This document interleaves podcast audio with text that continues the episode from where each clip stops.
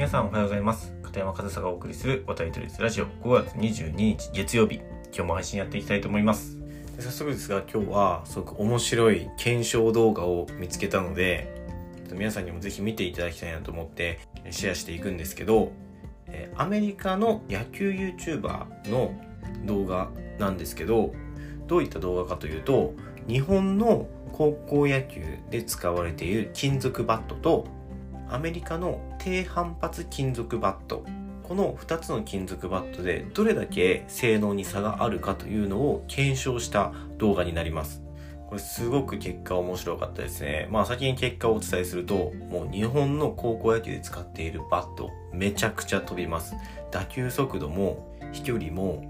バットの性能で全然違いますね。まあ、その日本のバットはよく飛ぶように作られてるとか、まあ、アメリカは低反発バットが採用されているとか、まあ、そういう話っていうのはまあ割と有名ですけど実際にこうやって両者を使い比べて検証する動画っていうのはこれまでなかったと思うのですごく面白いですよ。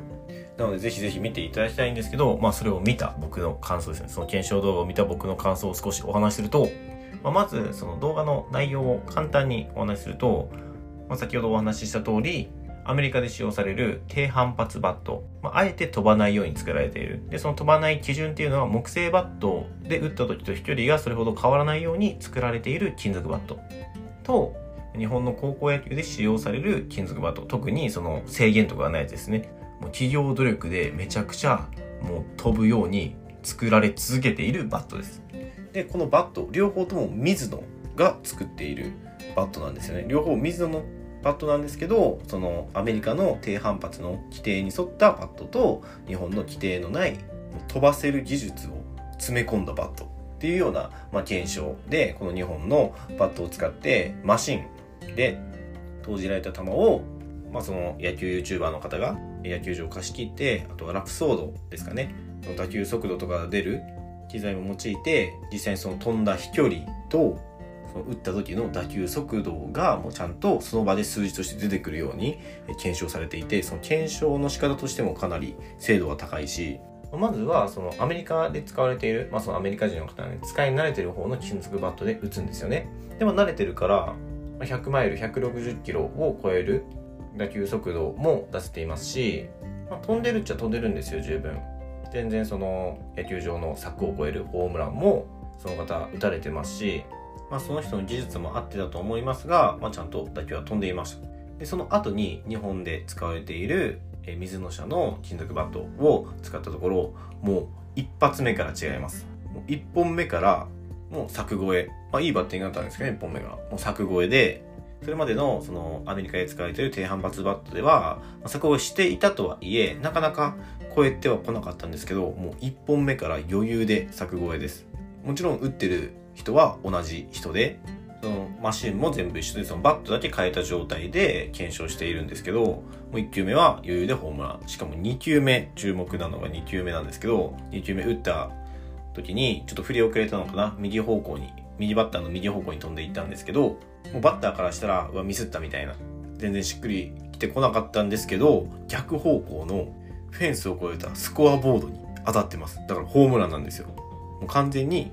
打った本人からしたら打ち損ねの感覚そういった表情そういったジェスチャーをしていたんですけど打球はフェンスを越えてその上にあるスコアボードに当たっていました。だからこの方々おそらく初めてだったんじゃないかなっていう反応なんですけど初めてこの日本の高校野球で使われている金属バットを使っていたと思うんですけどそれだけ感覚的にも違うと。打ち損ねた打球がホームランになっちゃうんですよ。これは本当に飛ばす技術をそのバットに詰め込んだ企業努力ではあるんですけど本人の感覚で打ち損ねでもフェンスを越えちゃうバットっていうのは果たしていいのかどうかっていうのは、まあ、この動画からでもちょっと議論ができるんじゃないかなというふうに思います。まあ、実際2024年から来年からですかね、あの高校野球の方でも低反発バットの導入が行われるんですかね。まあ、これから低反発バットに変わっていくようではあるんですけど、まあ、そうなってくると、まあ、高校野球変わってくると思います。まあ、あの広い甲子園球場でもホームランを打っていた高校生がもうなかなかホームラン打てなくなるんじゃないかなと。まあ、そもそもね、プロでもなかなかホームランが出ないような球場で高校生が何本もホームランを打つっていうこと自体がいくらバットが違うとはいえ、まあ少し異常な光景ではあったんですよ。日本人からしたら、それが当たり前だったと思いますけど、まあ、一その野球のスポーツとして見た時に、まあ、おかしな光景ではありましたよね。でそれが選手の技術によってそのパフォーマンスが発揮されているのであれば何の問題もないしそれだけ日本の高校野球高校生がレベルが高いということなんですけど、まあ、それがね打ち損ねてもフェンスを越えちゃうような、まあ、性能が良すぎるバットなんかそういう性能ってねいいに越したことないっていうふうに思うかもしれないですけどこういう時に限っては良すぎるものっていうのはちょっと、まあ、ある意味で弊害になったりもしますよね。まあ、簡単にボールが遠くまで飛んじゃうから、まあ、しっかり、えー、ボールが飛ぶポイントで捉えようというよりかは力いっぱい振ったもん勝ちというか体の大きい選手スイングスピードが速い選手が優位に立てる、まあ、バットだったわけですよ。でそういう選手がそういうバットを使っていたらそこれだけでそこにパフォーマンスの差が生まれてしまうからそのバットで試合の結果っていうのが変わってくると思いますし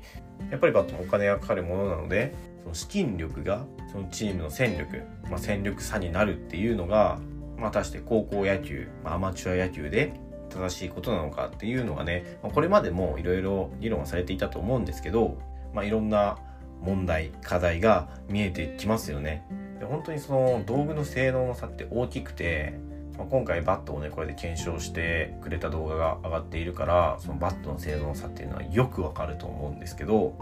僕もよく言うんですけどそのボールでも飛距離っていうのは全然変わってくるんですよね。だから今回もそのバットの検証なんですけどボールは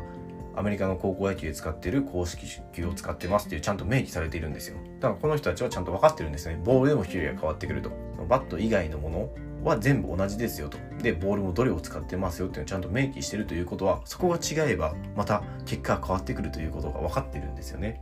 だからそういった意味でもかなり精度の高い検証動画だと思いますしバットでこれだけ違うっていうことが分かっていただける動画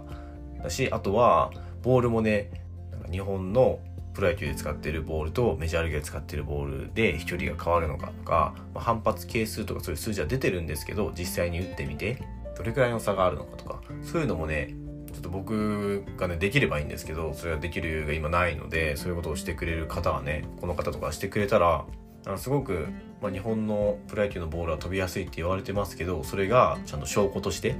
出ると思うんですよ。でそういう道具によって結果が変わってくるということを知れば野球の見方も変わってくると思いますし、まあ、選手や指導者であればアプローチその練習だったり実践へのアプローチも変わってくるんですよ。だから野球は使う道具が多いスポーツなのでその道具一つとってもパフォーマンスが変わるということを知るというのは野球をやってる以上知っておくべき知識かなというふうにも思いますしそのルールを作る側の人たちはその性能の良すぎるバットを使うことで子どもたち選手たちにはどういう影響が起きるのかとかそれを使ってきた選手たちが今後プロ野球選手とかになるような年になっている時にどういう影響が野球界に起きるのかとかそういうことまで考える必要性を感じる